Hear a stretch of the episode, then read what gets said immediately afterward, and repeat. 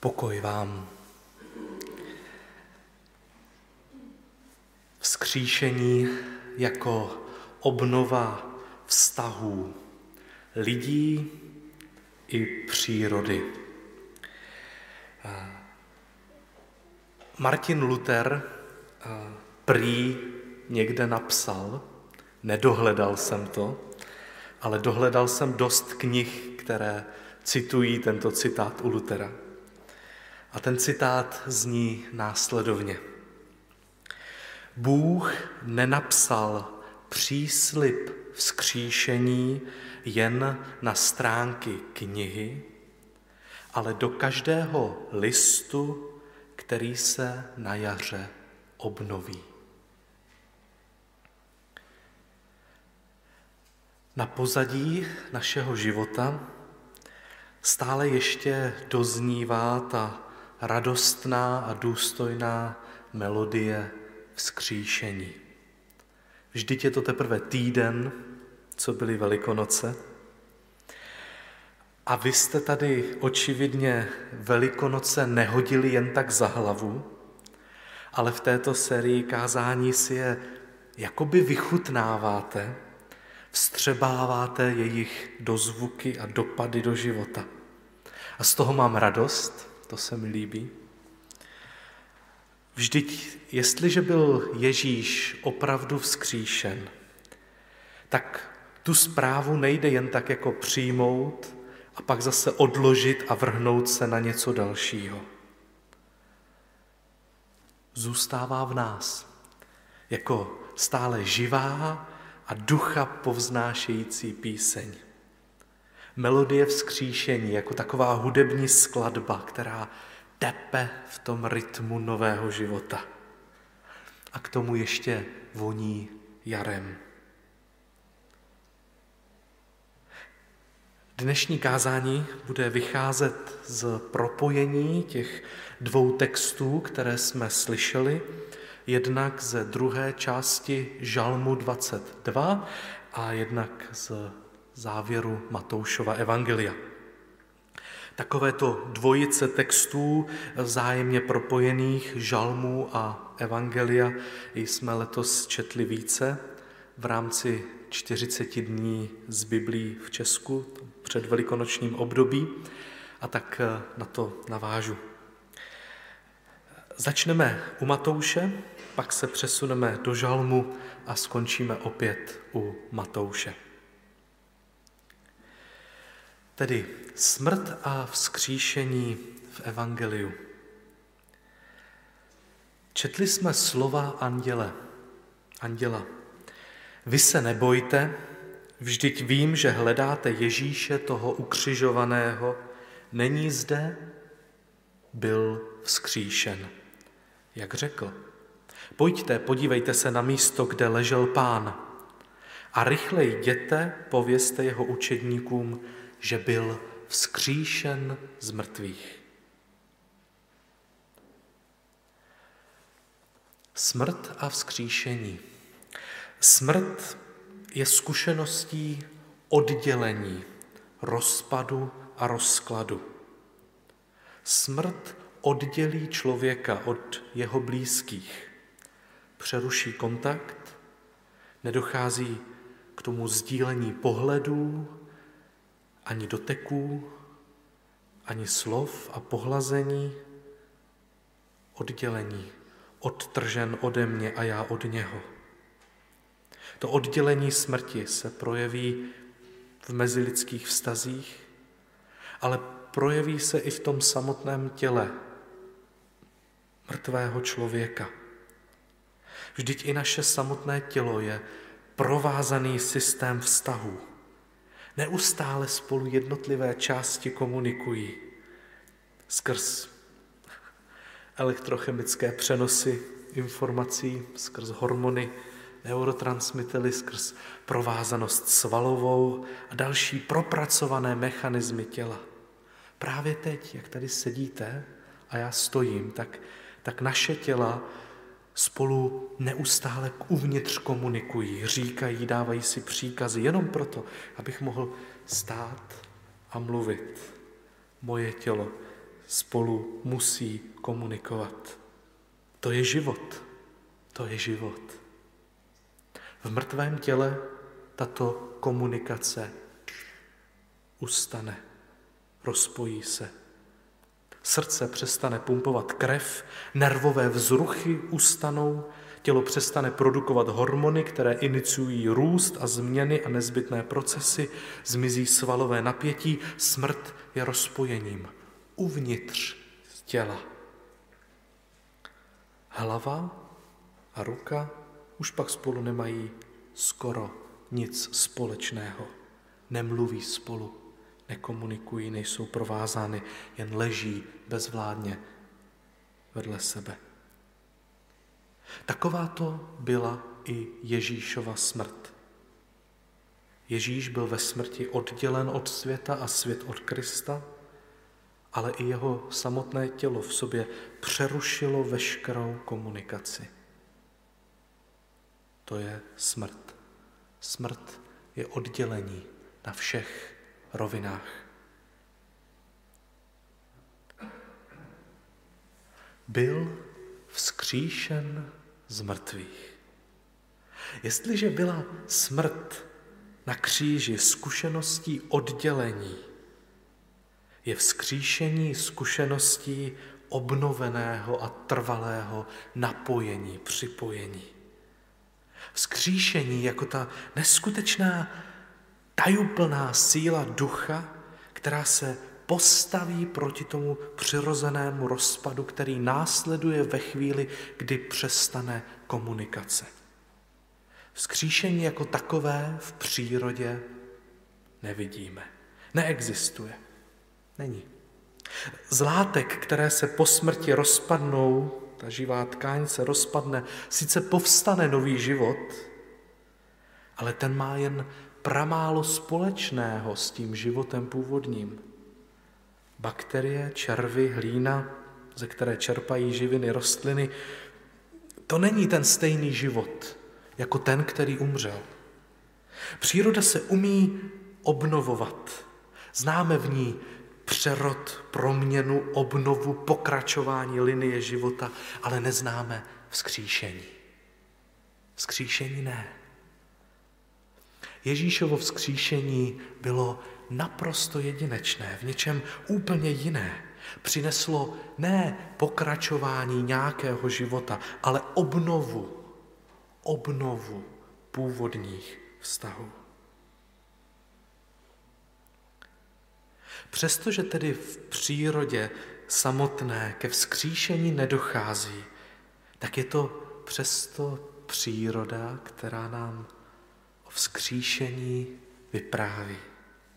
Tak, jak to krásně, trefně vystihl Luther v tom úvodním citátu. Jarní příroda, každý zelený lístek vypráví o vzkříšení, přestože sám vzkříšením v tom kristovském smyslu není. Možná podobně jako ten text psaný Ingoustem na kus papíru není sám o sobě vzkříšením, přestože příběh o vzkříšení vypráví. Ten příběh o vzkříšení na tomto kusu papíru rozpozná, odhalí až mysl člověka, který přemýšlí, který čte znaky a vyprávějící příběh.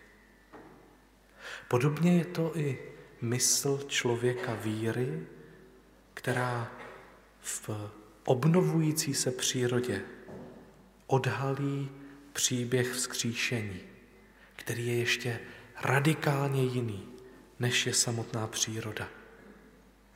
Tak jak slova Ingoustu není, nejsou vzkříšením, přestože o vzkříšení vypráví, tak příroda sama není vzkříšením, přestože o vzkříšení vypráví.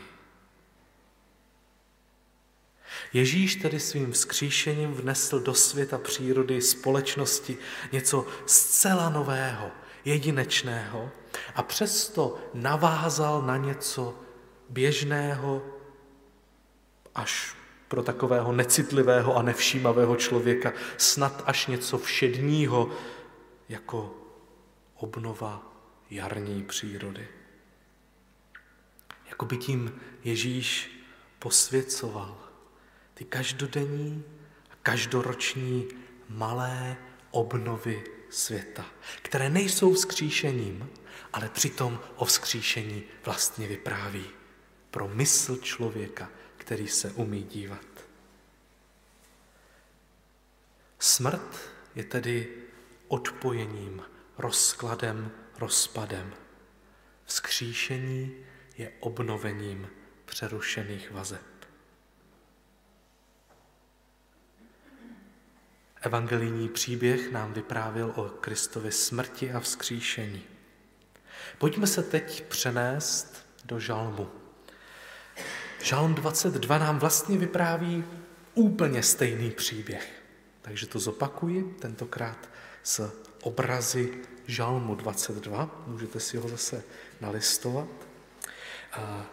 První část žalmu byla o utrpení božího služebníka. Tu jsme tu dnes nečetli, ale krásně koresponduje s Velkým pátkem. V podstatě žalm 22 se stal jakýmsi scénářem, podle kterého evangelisté zaznamenávali a vyprávěli příběh o Ježíšově zkušenosti na kříži. A to propojení si udělali proto, že jim k tomu Kristus dal klíč. Vždyť ta jeho slova z kříže zní, Bože můj, Bože můj, proč si mě opustil? Tím jim dává klíč k porozumění celé scéně, která se tam odehrává, protože jsou to stejná slova, kterými začíná Žalm 22. Bože můj, Bože můj, proč si mě opustil? A ta první část žalmu popisuje smrt. Tak, jak jsem o ní mluvil před chvílí, smrt jako rozpojení vazeb uvnitř těla. Té první části žalmu vypráví o vykloubených kostech, o rozteklém srdci, rozdrásaných nohách, o tom, že se rozlévá, roztéká jako voda. Popisuje vnitřní rozpojení toho celého těla. A popisuje také rozpojení vazeb mezi lidmi. Civí na mě a nerozumí mi. Bůh mě opustil, lidem jsem odporný, obklíčili mě. Dokonce je ani nevidím jako lidi, vidím je jako zvířata, která se na mě sápají. Bytostné oddělení, rozpojení, smrt. Uvnitř těla i navenek mezi lidmi. A Ježíš se s touto částí žalmu stotožnil.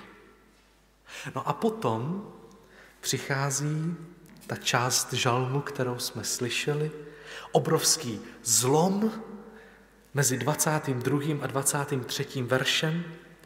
Najednou, jako by se žalm odpoutal od, té, od toho rozkladu, od té přítomné scény, těch nepřátel a té vnitřní bolesti a jako by se otevřel do budoucnosti. Otevírá se do budoucnosti. Následuje takový gejzír poeticky propletených pozitivních představ, které ten žalm v sobě obsahuje. Čtyři vám řeknu. První představa takového rozšiřujícího se záběru lidí. Toho si krásně všiml v komentáři bratr kazatel David Beňa. Moc se mi to líbilo, jak si toho tam všiml, že kdybychom si znovu četli ten text té druhé poloviny Žalmu 22, tak zjistíme, že žalmista nejdřív mluví o skupině lidí, kterou nazývá bratry. Potom mluví o skupině, kterou nazývá schromážděním. Potom o skupině, kterou nazve národem izraelským. Potom o skupině, kterou nazve všechny končiny země a všechny národy. Vidíte, jak se to rozšiřuje od pár bratří přes schromáždění k národu až ke všem národům a celé zemi, celé planetě. To je představa takového rozšiřujícího se záběru lidí, které tady, který žalmista v té, v té vizi budoucnosti má. A zároveň to není jen, jen jen takto jako rozšíření. To rozšíření je ještě radikálnější, protože dokonce řekne, že, to, že se to týká, že do té budoucnosti zahrnuje i lidi, kteří už zemřeli. I ten, kdo svou duši při životě nezachová, četli jsme. A pak grandiozní finále žalmu k lidu, který se teprve zrodí. Prostě úplně všichni, živí i mrtví, na každém koutu celé země. To je perspektiva, rozšiřující se perspektiva závěru žalmu. Jako když, jako když byste hodili kámen do prostřed jezera a sledovali ty vlnky, jak se rozšíří a jak se rozšíří až, až, až k samotnému okraji. To by byl ten od těch bratří až po, celé, po všechny národy. A zároveň, jako kdyby ten kámen byl schopen vytvořit vlny, které půjdou i do, do hlubiny toho jezera, do minulosti, klidu, který už zemřel, a dokonce jako kdyby ten kámen mohl vytvořit uh, jakési vzduchové vlny, které půjdou i do budoucna, i vzhůru. Jako kámen, který rozčeří vodu i vzduch všemi směry. To je představa žalmisty. Představa, že se vytvoří jakási globální síť lidí, mrtvých i živých, ze všech národů. A všichni budou propojeni. Tak jako ta první část žalmu byla o rozpojení, ta druhá část žalmu je o napojení. Jsou vzájemně propojeni. Jednak tím, že uctívají jediným směrem. Všichni uctívají jediným směrem. Chválí Boha. Vy, kdo se bojíte hospodina, chvalte ho, veškeré potomstvo Jákobovo, ctěte ho, klaňte se mu a tak dále a tak dále. Uctívá jedným směrem. Potom spolu jedí. Budou jíst a klanět se, budou jíst a nasytí se. A za třetí budou sloužit Bohu. Jeden Bůh, jedno jídlo, jedna služba, jedno uctívání, jedna chvála. Dokonce ten třetí rozměr, představa, že tato lidská síť je pozitivně propojena s celou planetou, s celou přírodou. Několikrát se nám v tom žalmu objevilo téma země. Lidé a země tu jdou ruku v ruce. Končiny země a čeledi národů tu mají v žalmu funkci jakýchsi paralelních obrazů, obě dvě vedle sebe. Lidem, které lidem se na zemi v té dlouhodobé perspektivě, mnohogenerační perspektivě bude dařit, budou mít co jíst. To je stav národa, který se promítá i do vztahu k přírodě, k přírodě, která nás živí a sytí. Je to společnost trvale udržitelného života. A čtvrtá pozitivní představa, která v tom žalmu, z toho žalmu probleskuje, je tam zmíněna jen v náznaku, jakoby opatrně, jakoby ten člověk ani nevěděl, jestli si může troufnout něco takového říct. A tak pronese tu tajemnou zmínku. Jejich srdce budou žít věčně. Wow. Jednota lidí, přírody, světa, dostatek jídla, věčný život. Teologové tuto vizi starého zákona nazývají mesiářským věkem. Mohli bychom tento stav charakterizovat slovem propojení, obnova spojení. Jestliže tedy smrt byla odpojením, tak tady je vzkříšení, tady je propojení. A znakem té obnovy a způsob té obnovy a to, kde se obnova projevuje, je společná hudba, chvála, společné jídlo a služba jednomu Bohu. To byla vize žalmu. Pojďme se teď vrátit zpět do Matoušova evangelia, do té druhé části. Ježíš i ve svém vzkříšení zůstává v žalmu 22. Nejen na kříži Ježíš hraje podle scénáře Žalmu 22, dokonce i ve svém vzkříšení v tom stejném žalmu zůstává. Začíná obnovou a vzkříšením toho vlastního těla. Já si to nedovedu představit. Krev se znovu rozproudí, nervy znovu vyšlou signály, každá buňka se obnoví, začne dělat svou práci. Jak? Je to možné? Jak se to stalo? nepředstavitelné. Ale u této osobní obnovy Ježíš nezůstane. Pokračuje dál a šíří se podobně, jak jsme to mohli vidět v tom žalmu. Od malé skupinky bratří až k něčemu, co je časově vzdálené a naprosto globální. Začíná obnovovat vztah s těmi, kteří mu byli od počátku nejblíž. To tak to dělá. Nejdřív k ním přichází, četli jsme, vlastně každé to evangelium zdůrazní jiné osoby, se kterými Ježíš obnovuje vztah.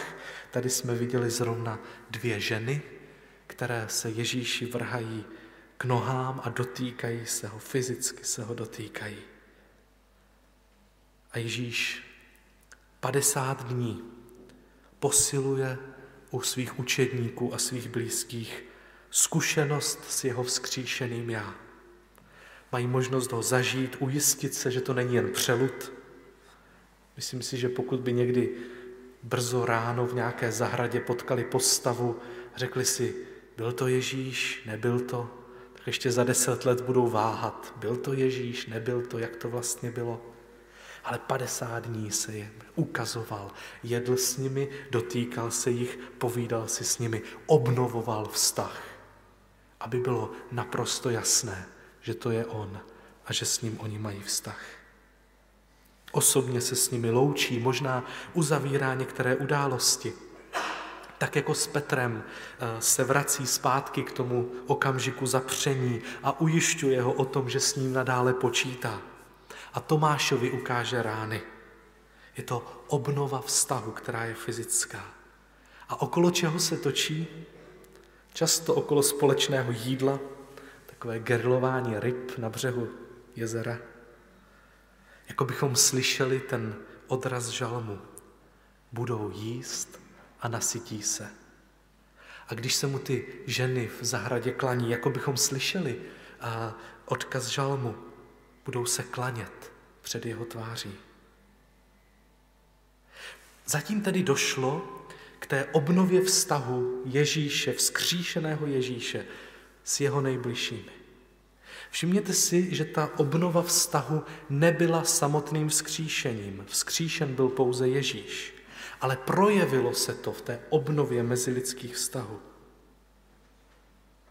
Ale to byla poměrně malá skupina lidí. Co ostatní lidé? Vždyť ten žalm měl mnohem větší perspektivu.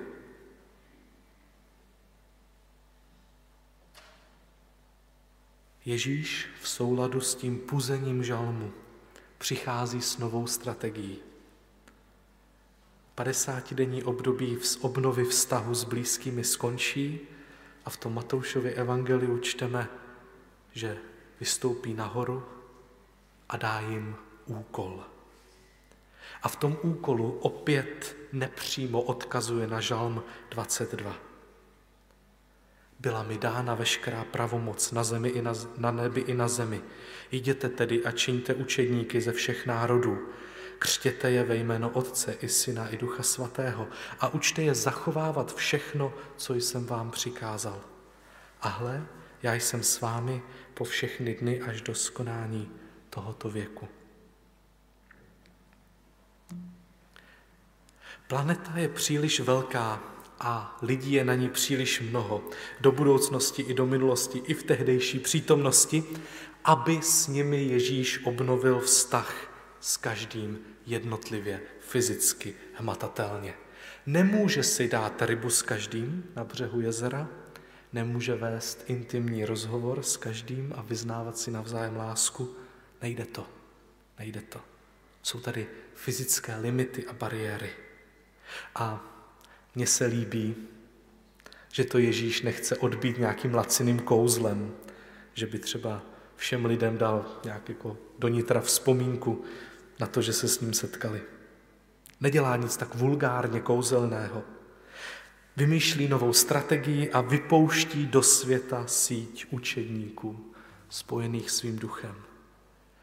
Vytváří lid, skupinu lidí, která od počátku má ten drive a potenciál eh, v té perspektivě Žalmu 22 se stát globální sítí, ne žádnou virtuální, ale fyzickou, právě fyzickou sítí, která pokrývá celý svět. Stejně fyzická a stejně hmatatelná jako Kristovo vzkříšené tělo. Možná se sama právě stává tím Kristovým vzkříšeným tělem.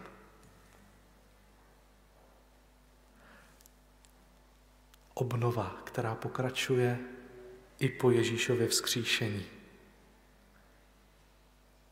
Já i vy po několika tisících letech jsme stále součástí této sítě lidských vztahů. Jsme součástí té perspektivy Žalmu 22 i Ježíše stojícího na kopci, který říká, jděte ke všem národům. My jsme ty národy, my jsme součástí této sítě. A Kristovo tělo se i tyto velikonoce obnovuje. Jsme dáni tomuto tělu, tomuto světu jako Kristovo tělo, nejenom v tom utrpení, se kterým se stotožňujeme s trpícími, ale právě i ve vzkříšení. A to tak, že jsme my sami těmi, kteří obnovují vazby. Obnovují vazby k přírodě, k druhým lidem, v našem samotném těle. V duchu svatém iniciujeme obnovu tam, kde došlo k rozpadu to duch, který proniká hmotou a obnovuje rozpadlé věci. Když se na chvíli zamyslíte nad svým vlastním životem, nad svým okolím, nemusíte asi úplně teď v tuto chvíli, myslím, že na to nebudete, nemáme prostor se na to tolik soustředit, ale, ale můžete, až budete mít chvíli modlitby, sami Rozhlédněte se okolo sebe. S tím, s otázkou, co je rozpojené, co nefunguje, kde je okolo mě nějaký nepořádek, smrt a chaos. Ve vztazích, ale i na mé zahrádce, ale i v mém pokojíčku, v mém bytě, v mém těle, kde něco takového je.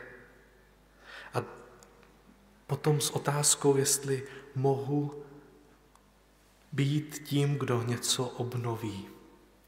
Kdo něco obnoví. Možná potom obejmete člověka, kterého jste dlouho neviděli. A tento projev obnovy, možná maličký, vypráví příběh o Kristově vzkříšení. Možná podáte ruku někomu na usmířenou, a přestože to je malý pohyb, malé gesto, tak tento pohyb, toto gesto vypráví o Kristově vzkříšení. Možná po všech pandemických opezeních obnovíte nějaké aktivity, které vám dávají smysl, na které se těšíte.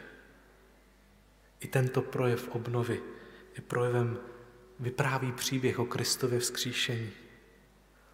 Možná poklidíte na zahrádce, anebo doma. A i tyto malé pohyby, obnovy řádu a krásy světa ve vás a okolo vás vypráví příběh o Kristově vzkříšení. Obnovujeme vztahy i s těmi, kteří Krista zavrhli, kteří se provinili, zhřešili, jakými způsoby možnými nelásky. Vůči nám i druhým obnovujeme vztah protože jsme lidmi vzkříšení. Natahujeme se k druhým. Někdy musíme překonat odpor, někdy strach, úzkost, ale jsme lidmi vzkříšení. Jsme tedy součástí té rozšiřující se sítě lidí, která se táhne dějinami, která zaslechla píseň vzkříšení. Ježíš byl vzkříšen. To je příběh, který vypráví listy pradávných knih. Čteme to tam černé na bílém. Je to příběh, který vidíme i na jarních listech stromů a keřů. A je to příběh, který stejným způsobem vyprávíme i my. Pokaždé, když někde obnovíme maličké spojení mezi lidmi ve vztahu ke světu a přírodě okolo nás, tak úplně maličko, ale jak jinak to chceme my malí lidé dělat, úplně maličko vyprávíme a zpřítomníme část příběhu o Kristově vzkříšení. Moje obnova vztahu s manželkou, se starým přítelem, se starým kamarádem, moje obnova vztahu s mou umírající kytičkou na parapetu eh, není sama o sobě vzkříšením. Tak jako text ingoustem napsaný na papíře není sám o sobě vzkříšením a přesto o vzkříšení může vyprávět. Každá obnova se tak stává vlastně něčím posvátným.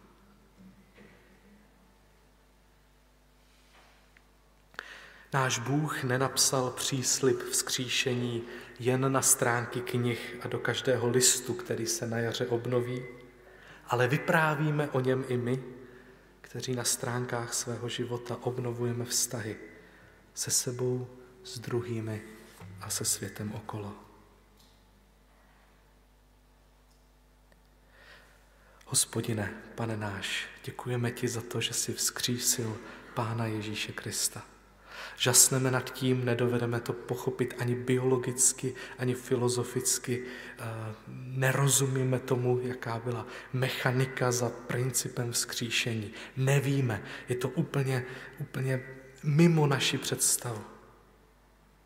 A tak ti děkujeme za naše předky, kteří tuto událost nikdy nezapomněli a znovu a znovu si ji připomínali a opakovali.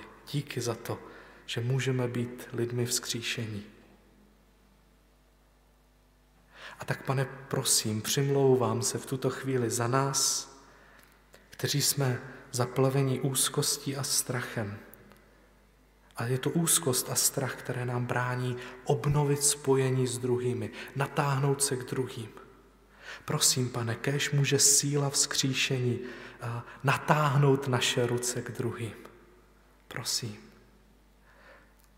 Prosím, pane, za ty z nás, kteří jsme obklopeni nepořádkem, zavaleni věcmi, kterým chaosem, kterému už vzdáváme se v tom, že bychom to mohli nějak spravit a opravit. Kéž, pane, i v této oblasti síla tvého vzkříšení nám dodá sílu dávat pořádek světu okolo nás od našich pokojů přes domácnosti, zahrady. Prosíme, pane.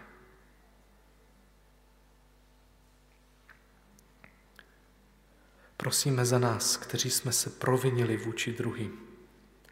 Provinili jsme se neláskou, hříchem. Prosím, dej nám milost k tomu jít a požádat za odpuštění, obnovit vztah, natáhnout se k druhému. Dej nám, pane, pokoru k tomu. Vždyť jsme lidmi vzkříšení. A prosím, pane, za nás, kteří jsme obklopeni umírající přírodou. Prosíme, dej nám moudrost a sílu k tomu, co dělat pro obnovu světa, ve kterém žijeme.